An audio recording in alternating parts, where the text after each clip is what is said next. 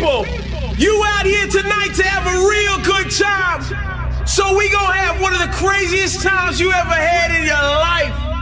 We going into a brand new year. I need y'all to make some noise. I said, make some noise.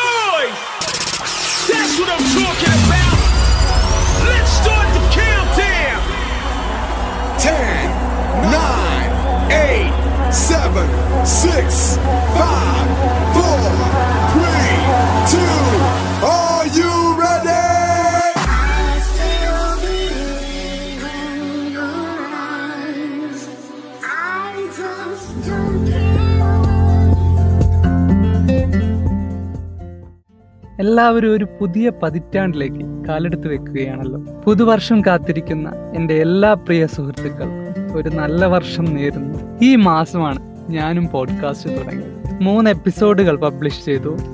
ഒരുപാട് നല്ല അഭിപ്രായങ്ങൾ നിങ്ങളിൽ നിന്ന് ലഭിക്കുന്നുണ്ട്. നിങ്ങളുടെ അഭിപ്രായങ്ങളാണ് എനിക്ക് പ്രചോദനം. ഇനിയും വലിയ സപ്പോർട്ട് തരുമെന്ന് പ്രതീക്ഷിക്കും എന്റെ ശബ്ദം കേൾക്കുന്ന എല്ലാവർക്കും ഒറ്റ വാക്കിൽ നന്ദി പറയുന്നു. വരുന്ന വർഷം നിങ്ങൾക്ക് ഇഷ്ടപ്പെടുന്ന പുതിയ എപ്പിസോഡുകളായി ഞാൻ വരാം. അപ്പൊ നമുക്ക് തുടങ്ങാമല്ലേ? എല്ലാവർക്കും the life and the random തിങ്സിന്റെ നാലാമത്തെ ഒരു തകർപ്പൻ എപ്പിസോഡിലേക്ക് സ്വാഗതം. നിങ്ങളോടൊപ്പം ഞാൻ അൻസിഫ് ഒരു വയനാട്ടുകാരനാണ്. ഇന്ന് നമ്മൾ സംസാരിക്കുന്നത് ഒരു രസകരമായിട്ടുള്ള വിഷയമാണ്. എല്ലാ കാലത്തും നമ്മൾ ചർച്ച വളരെ സജീവമായിട്ട് ചർച്ച ചെയ്യുന്ന ഒരു വിഷയമാണ്. എന്തായിരിക്കാം സ്ത്രീകളെ വീട്ടിനുള്ളിൽ നിൽക്കാൻ പ്രേരിപ്പിച്ചത്? എന്തായിരിക്കാം പ്രധാന കാരണം?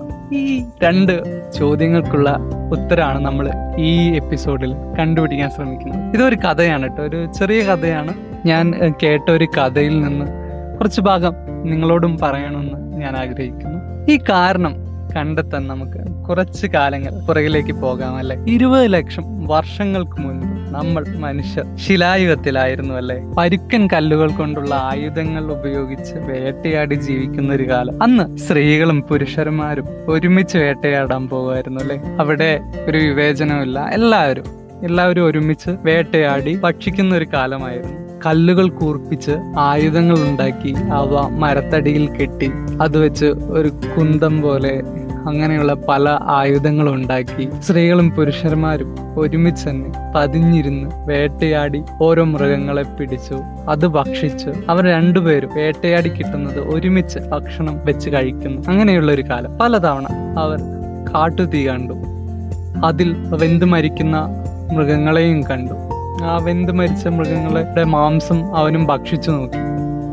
നല്ല രുചിയുള്ള ഭക്ഷണമാണെന്ന് മനസ്സിലായി. അങ്ങനെ അവർ തീയെ നിയന്ത്രിക്കാൻ പഠിച്ചു. അപ്പോഴാണ് ഒരു പ്രശ്നം സംഭവിക്കുന്നത്. ഈ അന്നത്തെ കാലത്ത് തീ വളരെ പ്രാധാന്യമേറിയ ഒരു സംഗതിയായിരുന്നു. അപ്പോൾ അതിനെ സംരക്ഷിച്ചു നിർത്തേണ്ടത് ഒരു ഉത്തരവാദിത്തമാണ്. അങ്ങനെ അത് സ്ത്രീകളെ ഏറ്റെടുത്തു. സ്ത്രീകൾ തീയെ സംരക്ഷിക്കാൻ വീടുകളിൽ നിൽക്കുകയും പുരുഷന്മാർ വേട്ടയാടാൻ പോവുകയും ചെയ്തു. അവർ വീട്ടിലിരുന്ന് ഭക്ഷണം പാകം ചെയ്തു.